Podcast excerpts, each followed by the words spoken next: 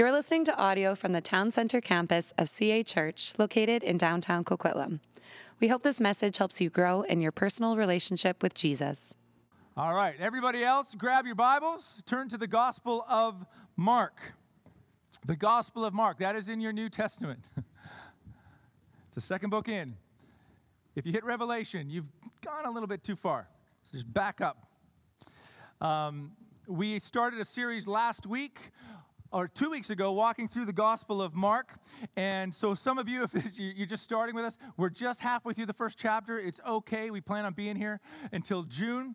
But what we want to understand in the, in the way that Mark, John Mark, wrote this gospel, this proclamation of Jesus as the new king uh, and, and, the king of all creation, uh, as he's making that pronouncement, and as, as Mark writes this book about Jesus, the, the gospel according to Mark, what he is trying to do is encourage early Christ followers that it's not just about lip service, that it's about action, that our, that our faith in Christ, our allegiance to Jesus and his kingdom ought to be animated. Our body ought to be animated with this kingdom in the way we live our lives, how we think and what we do with our time, how we give financially, whether we give financially, whether we give or we don't give of our time.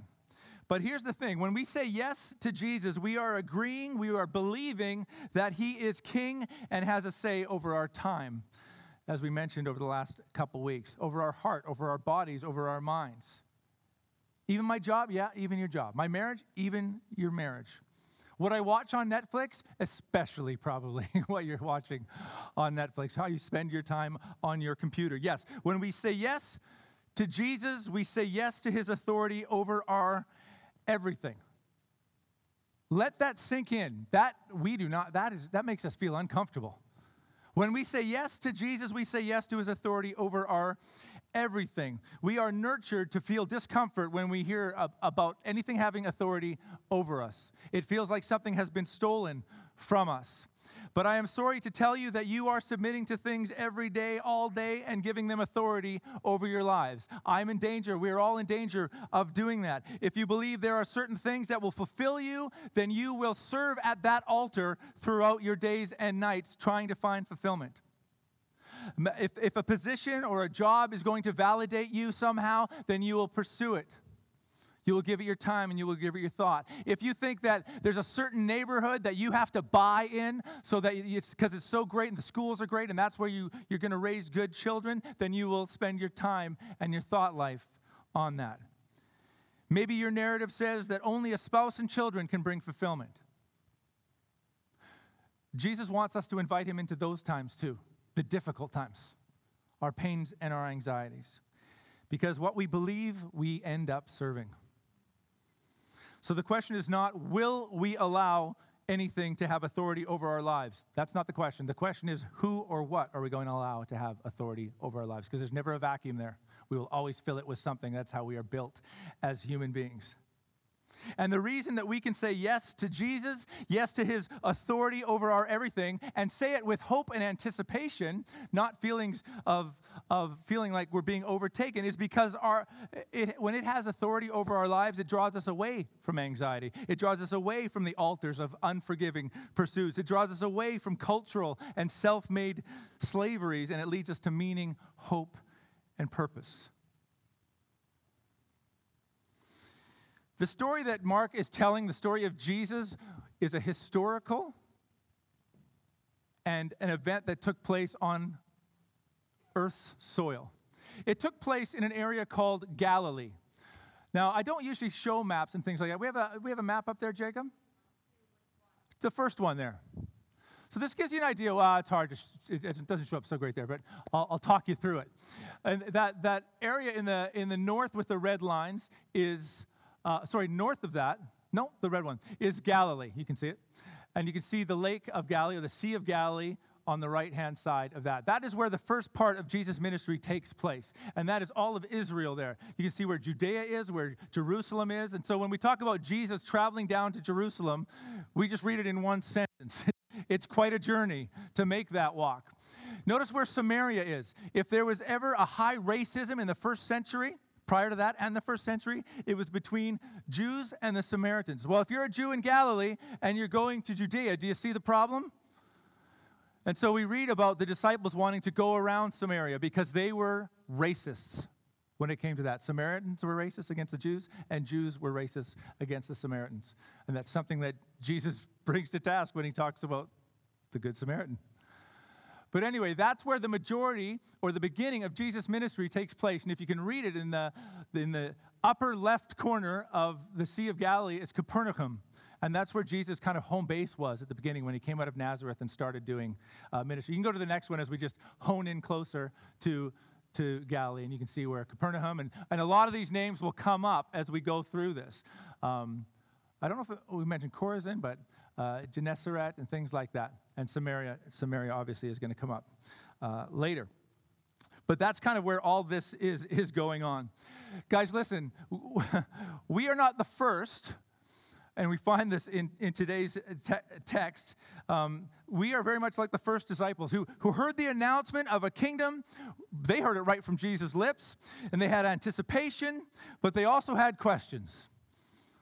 You ever have questions for Jesus? You ever have questions about what it means to follow him? Yeah, okay, we'll take the new life. I'm all about that. Release from lying stories. And I, am down. I'll buy into this, this new story. But I know that you are not only calling me away from something, you're, always, you're also calling me towards something. And I'm not sure what that's going to look like. Not very different than you and I today.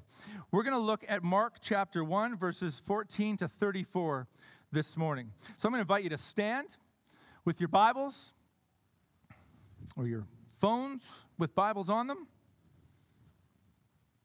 Bit of a long text. And then we're going to walk through it as I, as I unpack some of this. The word of God to us this morning, Mark chapter 1, verse 4, 14. Now, after John was arrested, okay, let's stop there. Notice Mark doesn't go into that at all. Some of the other gospels do. Why? Because Mark knew that his audience already knew all about John being arrested. For those of you who don't know, John the Baptist, who had just baptized Jesus in the previous part of the chapter, was, was a, a bit of a big mouth when it came to calling out King Herod, the king in Jerusalem. He called him on, on his morality, and it got him into trouble, and eventually he lost his head over it. After John was arrested, Jesus came into Galilee proclaiming the gospel of God and saying, The time is fulfilled and the kingdom of God is at hand. Repent and believe in the gospel. What does it mean that the time is fulfilled? Does it mean chronologically? Does it mean that now is the time? It means physically and chronologically. I've shown up. God in human flesh has shown up. The time is at hand. So repent and believe the gospel. Passing alongside the Sea of Galilee, as I just showed, he saw Simon and Andrew, the brother of Simon, uh, casting a net into the sea, for they were fishermen. And Jesus said to them, Follow me, and I will make you fishers of become fishers of men. And our, Mark's favorite word, he uses it over 47 times in this book. Immediately, they left their nets and followed him. And going on a little farther down, a little farther, he saw James, the son of Zebedee, and John's brother, who were in their boat mending nets. And immediately he called them, and they left their father Zebedee in the boat with the hired servants and followed him. Poor fathers. 21. And they went to Capernaum, and immediately on the Sabbath, see the energy that Mark's building up? On the Sabbath, uh, Jesus, he entered the synagogue and was teaching. And they were astonished at his teaching, for he taught. Uh, uh for he taught them as one who had authority and not as the scribes. Poor scribes. And immediately there were, was in the synagogue a man with an unclean spirit or an evil spirit, and he cried out, What have you to do with us, Jesus of Nazareth? Have you come to destroy us? I know who you are, the Holy One of God. But Jesus rebuked him, saying, Be silent and come out of him. And the unclean spirit said, I don't want it. No. The unclean spirit convulsed him, and crying with a loud voice came out of him. And they were all amazed, so that they questioned among themselves, saying, What is this? A new teaching with authority. And you'll notice there's questions like this throughout Mark. Mark wants us to ask these same questions Who is this? That he can do these kinds of things. What is this? A new teaching with authority. He commands even the unclean spirits, and they obey him. And at once his fame spread everywhere throughout the surrounding region of Galilee. And immediately he left the synagogue and he entered the house of Simon and Andrew with James and John. Now, Simon's mother in law lay ill with a fever, and immediately they told him about her. And he came and took her by the hand and lifted her up, and the fever left her, and she began to serve them. The, the, the, the, word for fever here is not like, oh, she wasn't feeling too good, I had a mild case. This is like close to death. Now, what I found out this week, and I found, this is fascinating, is first century archaeology in Capernaum shows that there was major traffic at this home. That in the first half of the, the second half of the first century, everyone was coming to visit this place. It was like it was marked off as something amazing had happened there. There's archaeological proof for that. That's fantastic. Took her by the hand, lifted her up, and she didn't rest. She just begins to serve. Verse 32 That evening at sundown, they brought they brought to him all who were sick or oppressed by demons, and the whole city was gathered together at the door. And he healed many who were sick with various diseases and cast out many demons, and he would not permit the demons to speak because they knew him. God, I pray you would speak to us this morning, a, a very, a, an ancient text, but with very important words to say to us this morning. And so I pray, as I often do, that we would not come here simply uh, so that we can check off that we did church this week, but we would come here willing that your spirit would convict us if need be, that your spirit would comfort us if need be, and your spirit would give us the courage, fill us to go and do whatever you're asking of us. We, we pray this in Jesus' name. Amen. You guys can take a seat.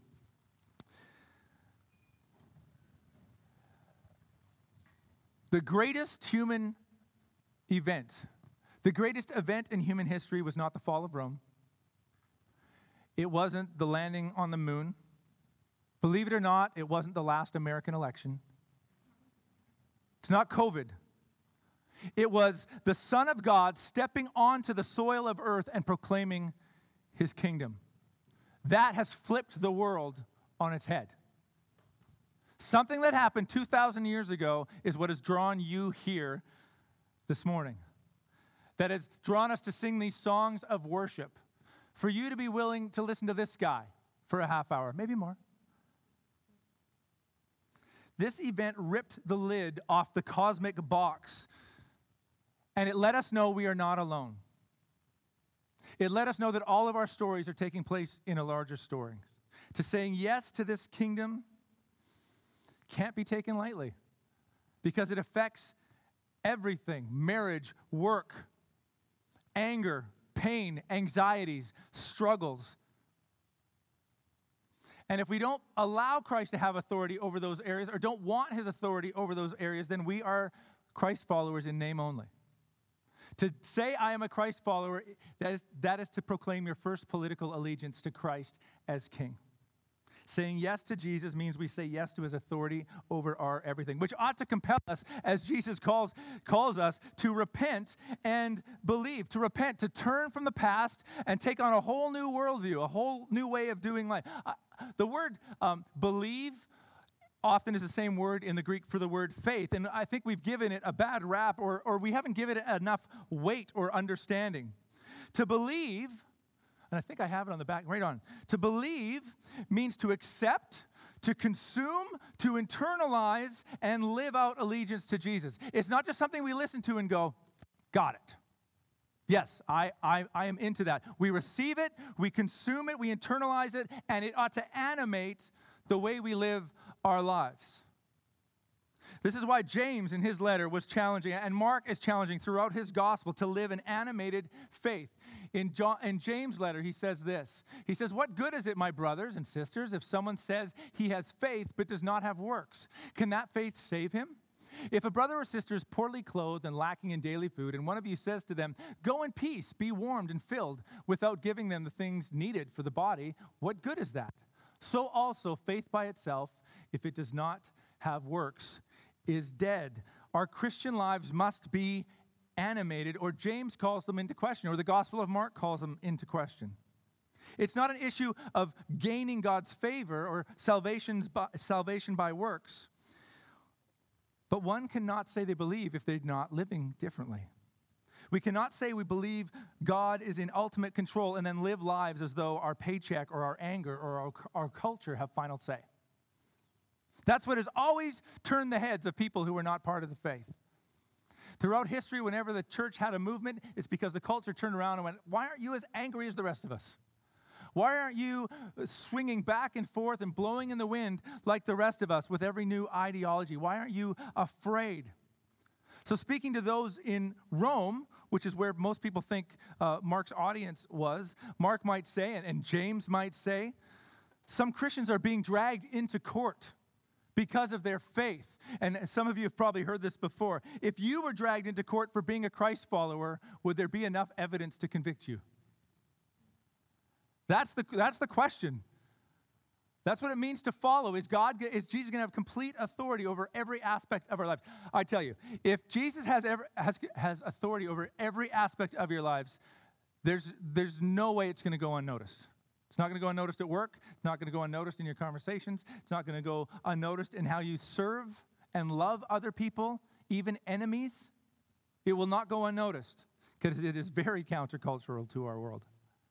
Belief as the gospel writers and early followers of Jesus meant it, was a call to accept, to consume, to internalize, and live out this allegiance to Jesus. It's not just something you, you write on a form.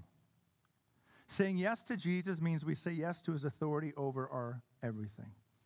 And this means we are compelled to follow wherever he leads. Man, these disciples, they were quick to draw. But did they have like daddy issues? Like they were upset? It's like, yes, we're out.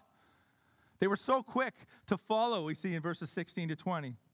Now, because Mark is writing to believers, most likely in Rome, the ongoing question for them daily is Am I going to follow even in the midst of this world that's pulling me in so many different directions? I am going to stand out if I follow Jesus' authority when I'm being told to follow Caesar's authority over everything.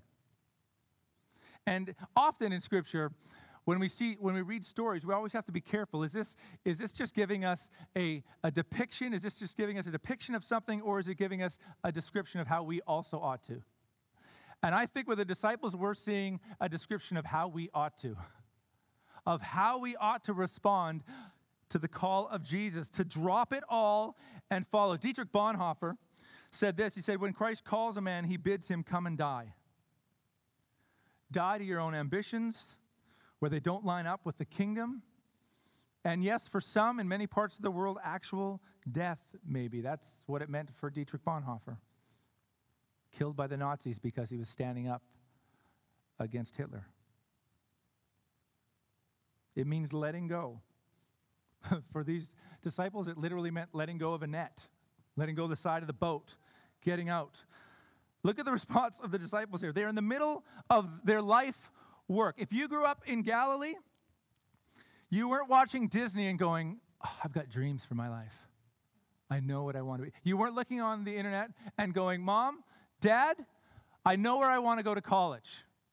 You never had that conversation in Galilee. If your father was a mason, you were going to be a mason. If your father was a shepherd, you were going to be a shepherd. If your dad was a fisherman, guess what? You were going to be a fisherman.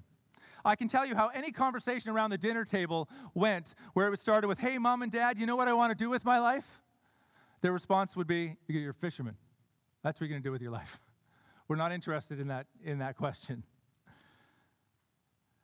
So make no mistake, up until this point, the entire mindset of the disciples, of these, of these disciples was, I'm a fisherman. I have security in this job. I'm going to keep doing this for the rest of my life. They were going to be on that boat forever. Yet at Jesus' call, they left their nets. How? Immediately. They dropped it all. I would imagine their dads are standing around going, What just happened? And as we'll see throughout the Gospel of Mark, there are going to be many times where the disciples say, What just happened? What did I say yes to? Many of us have been there. A quick jump to follow Jesus, to jump out of the boat, and then we say, Okay, what did I just do? What have I just said yes to. I didn't understand the animosity that would come my way, although if we took time, Jesus told us that there was going to be plenty of animosity thrown at us if we associate with him. But I, I, I had no idea where this was going to lead. And we see throughout this gospel that's exactly what happens to these disciples. And many leave him because they jumped in quick, but that does not equal deep faith. A quick response does not equate to deep faith. Deep faith takes time, it takes practices, it takes Christian community ultimately an ongoing practice of inviting Jesus in, and exposing more of our life to Jesus, and giving him more and more authority over those things. Saying yes to Jesus means saying yes to his authority over our everything.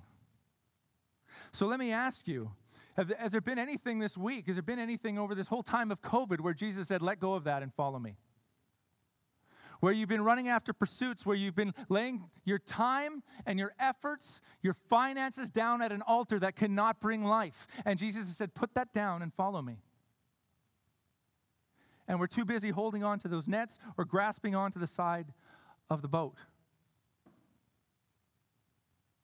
Does Jesus have ultimate authority? Have we given him complete authority? Well, the answer is no, we haven't. No one here in this room has given him complete authority over our life. That is the walk of sanctification, if, if, uh, of looking more like Jesus, which will fully be realized at his return. So don't worry. For those of you who beat yourself up because you made a mistake this week or you're having a hard, don't worry, it's coming. We slowly grow to more, towards the image of Christ, but one day we will be like him.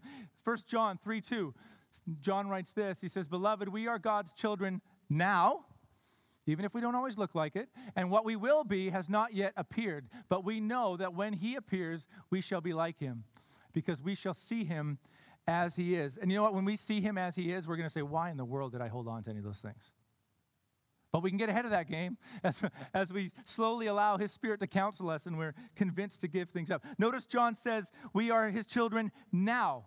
We're not what we fully ought to be, but we are His children now. Jesus is not in love with a future version of you, He's in love with you as you are sitting here right now. But as Tim Keller says, but He loves us so much, He doesn't want to leave us that way.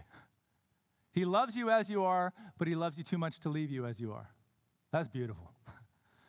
Wish I came up with that. So the question isn't does Jesus have authority over your heart and mind completely, but do you want him to? Do you desire that? Do you pursue that to grow and be more like him? Allow him to, to dismantle the walls that we built up that are, that are walls of sin between us and him and also walls between each other?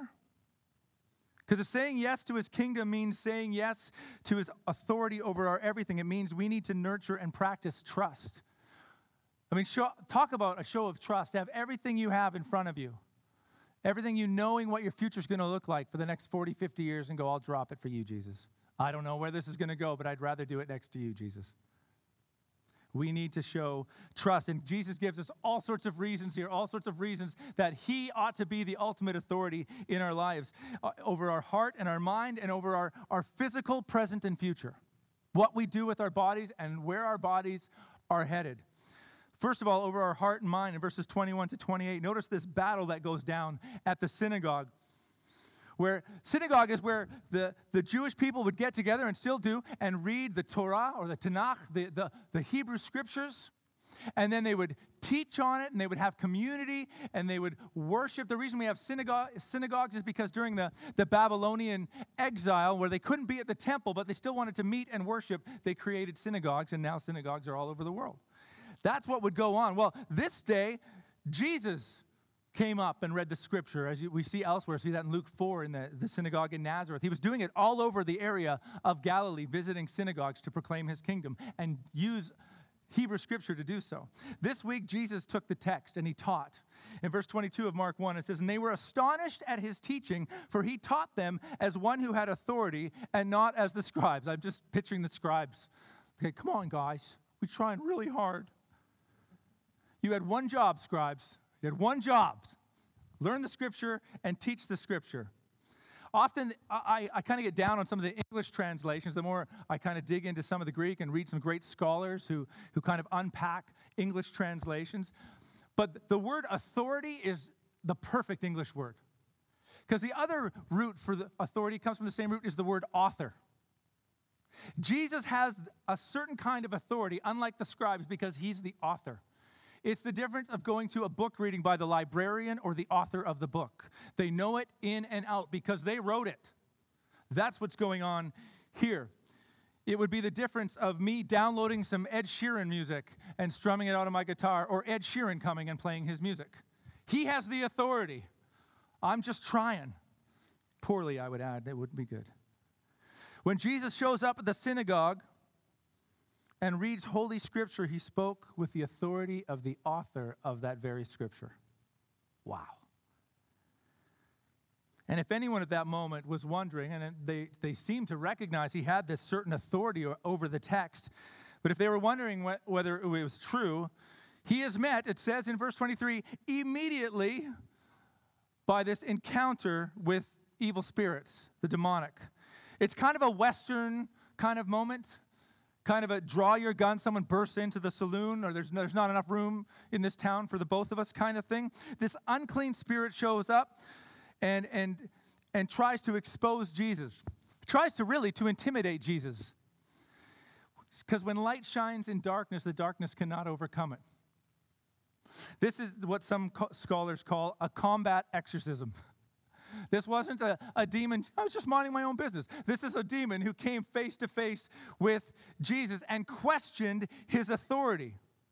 And so there's this, this point that Mark's trying to make that's happening in this encounter to emphasize to the original audience, to emphasize to Mark's audience, to emphasize to you and I that Jesus has a divine commission and therefore divine authority. He has authority. It's interesting that Jesus' teaching of truth brought about this manifestation of the demonic because it could not exist in the same area while he was unpacking the truth of who he was. Have you ever been in a situation as a Christian where the very fact you haven't even said anything yet, and the very fact you're a Christian has made other people angry with you? As if you've made a judgment on them, but you haven't even said anything. The very fact that you're standing there, they go, Oh, you probably disagree with this. And some people can get their backs up quite harshly because you are representing a belief in a foundational truth. And people have often, I know around me, have said, Oh, you probably hate hate these kind of people or you disagree with this. I'm like, well, let's have a conversation. but right here, Jesus is unpacking the, the very scripture that he inspired, and these spirits step up. And it's kind of like a, a Bruce Lee circa 72 kind of moment. For those of you who followed, uh, who ever looked back at Bruce Lee, he, he had kind of brought this new form of martial arts to the Bay Area in San Francisco called Jeet Kune Do. And he was challenging the Kung Fu masters and definitely the karate masters.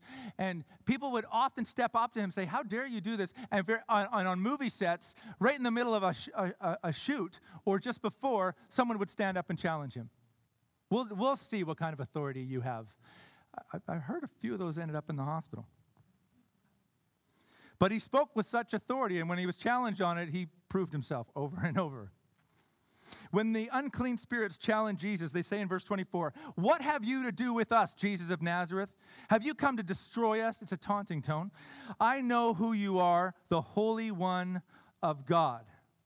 Now, why would the spirits or the spirits name Jesus, proclaim who Jesus was to everybody. You'd think that they'd want to keep that on the lowdown, but it's actually a bit of a power move. To name somebody and say, We know who you are, is to kind of come up on top and say, Ah, we're going to say it before you say it. We've got power over you. And I love Jesus' response because you have to keep in mind, in Jesus' day, there were other people who did exorcisms, but they would often have little things with them, roots from trees or bones from animals or things like that, that they would think would be, or maybe even holding the Torah and saying, In the name of the Torah the, the Hebrew scriptures.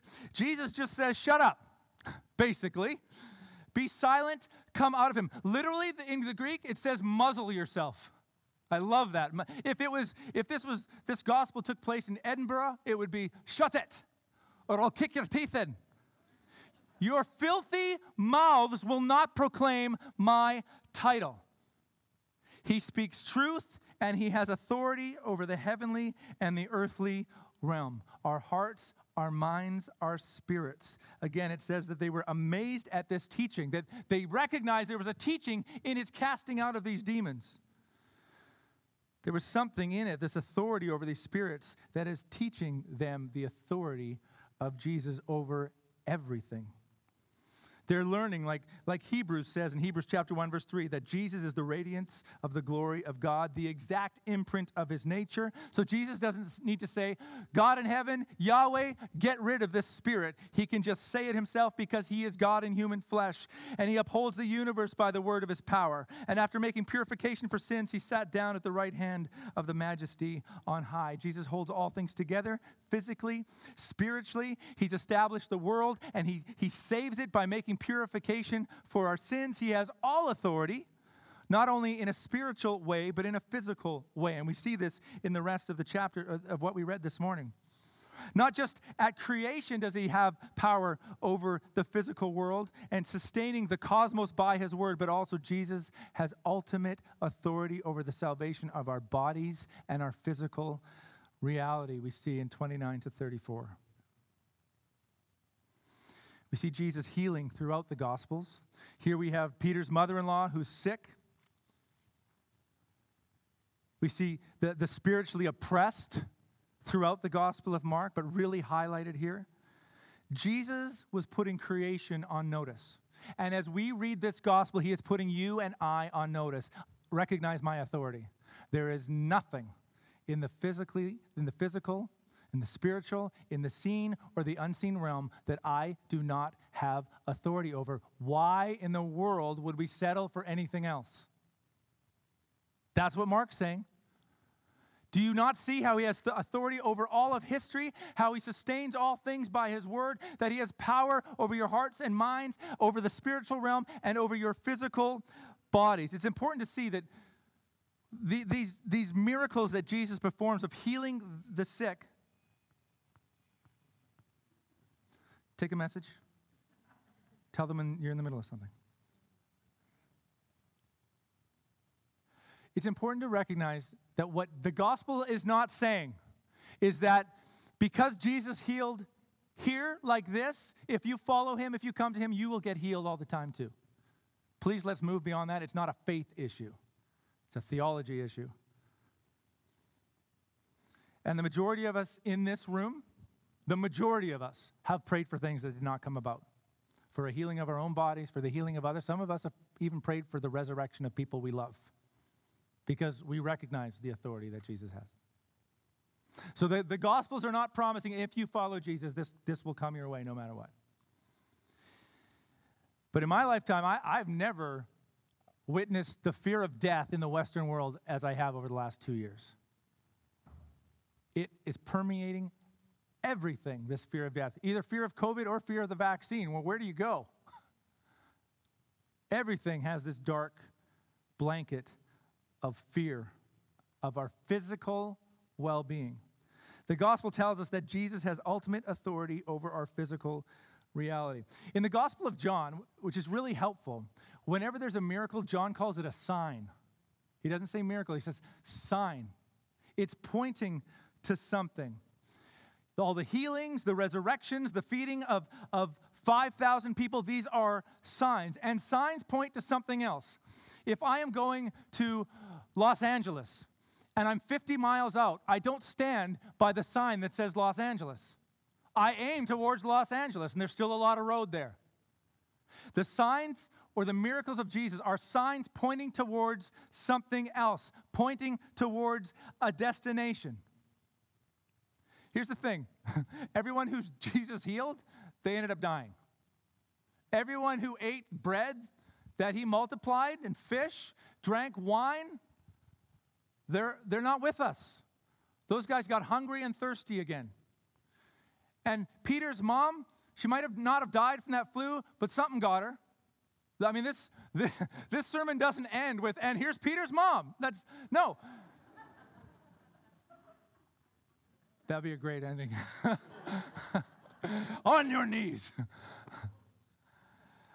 Something else got him. So, what is Jesus doing? What are the gospel writers doing? They're giving us a foretaste of what is yet to come. This is my kingdom. And when Jesus came, he was saying, This is the beginning of something new. And when he left, he said, I will come and I will fulfill what I promised. Those things that you just got a glimpse of, you will see that in its fullness when I return. It was a foretaste, a sign of what's been promised, ever, the return of Jesus. When, as Timothy Keller says again, everything sad is going to come untrue. What a good day that'll be.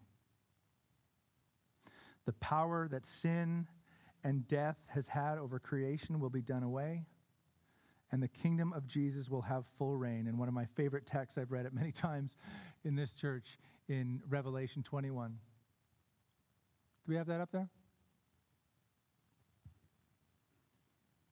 Yes, we do. John writes this He says, Then I saw a new heaven and a new earth. Remember, I was talking two weeks ago that Jesus, or last week, that Jesus is a new creation. That Mark is explaining that Jesus is bringing new creation. Then I saw a new heaven and a new earth. For the first heaven and the first earth had passed away, and the sea was no more. Chaos was gone. And I saw the holy city, New Jerusalem, coming down out of heaven from God, prepared as a bride adorned for her husband. We got the next one there? And I, heard a loud voice from the throne saying, Behold, the dwelling place of God is with man. He will dwell with them, and they will be his people, and God himself will be with them as their God.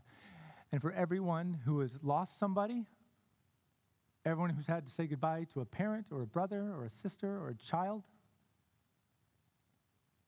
who's suffering in their own way physically, finds great joy when he says that he will wipe away every tear from their eyes. Death shall be no more. Neither shall there be mourning, nor crying, nor pain anymore, for the former things have passed away. Complete, cosmic, physical, emotional, spiritual renewal, healing. This is what all the miracles, all the signs of Jesus were pointing, pointing toward. This is what his authority points toward. You can trust that this will happen. Look at the authority I bring. I'm not borrowing this authority from anyone. This is my authority. This is what he brought about through his life, his death, his resurrection. This is the promised future for those who say yes to Jesus and say yes to his authority over their everything, over my time, over my heart, over my mind, over my future, over my body, over everything. Let's pray. As we bow our heads, I do, I do want to ask you. Uh, last week, I invited you to look forward into this week and find moments where you could have times of solitude. Now I'd like you to look back over this past week.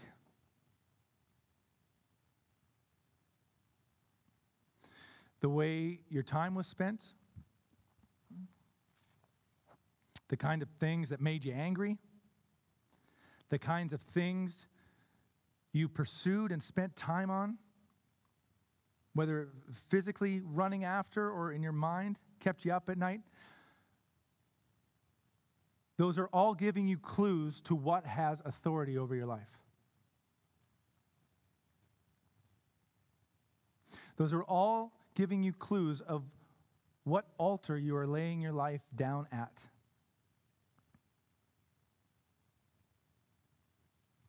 COVID has allowed a lot of habits to steal life. Alcoholism is on the rise. The intake of pornography during COVID has increased in an unprecedented way.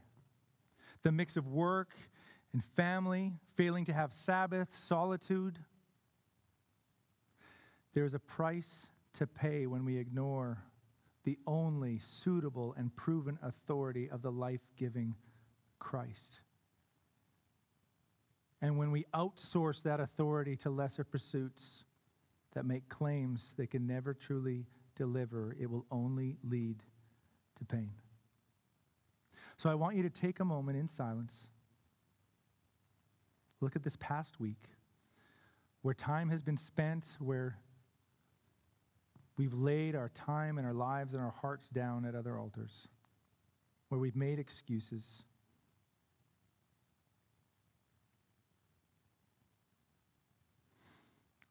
Take a moment between you and the Spirit of God to confess.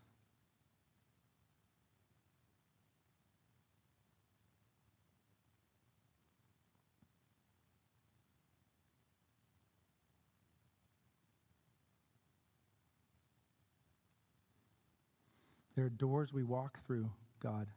There, there are doors we walk through that seem small at the moment, but that can lead us on a path far away from you.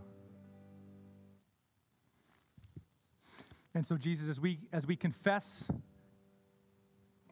the different ways that we've given our lives over to different authorities, some really big that our whole, our whole uh, our whole family could tell us that we've been giving our life over to it, and some small and in, in many and in little ways stealing life from us. Whatever those are, God, we confess those to you right now.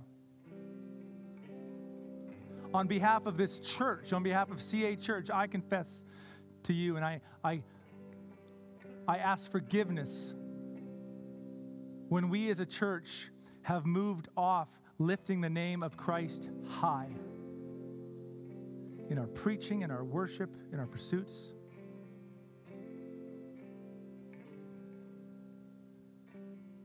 Worrying more about how we are perceived, whether we look relevant, when what's important is that we are consistent in pursuing you. And Jesus, on behalf of everyone here, behalf of this church, I thank you that on the other side of confession comes forgiveness.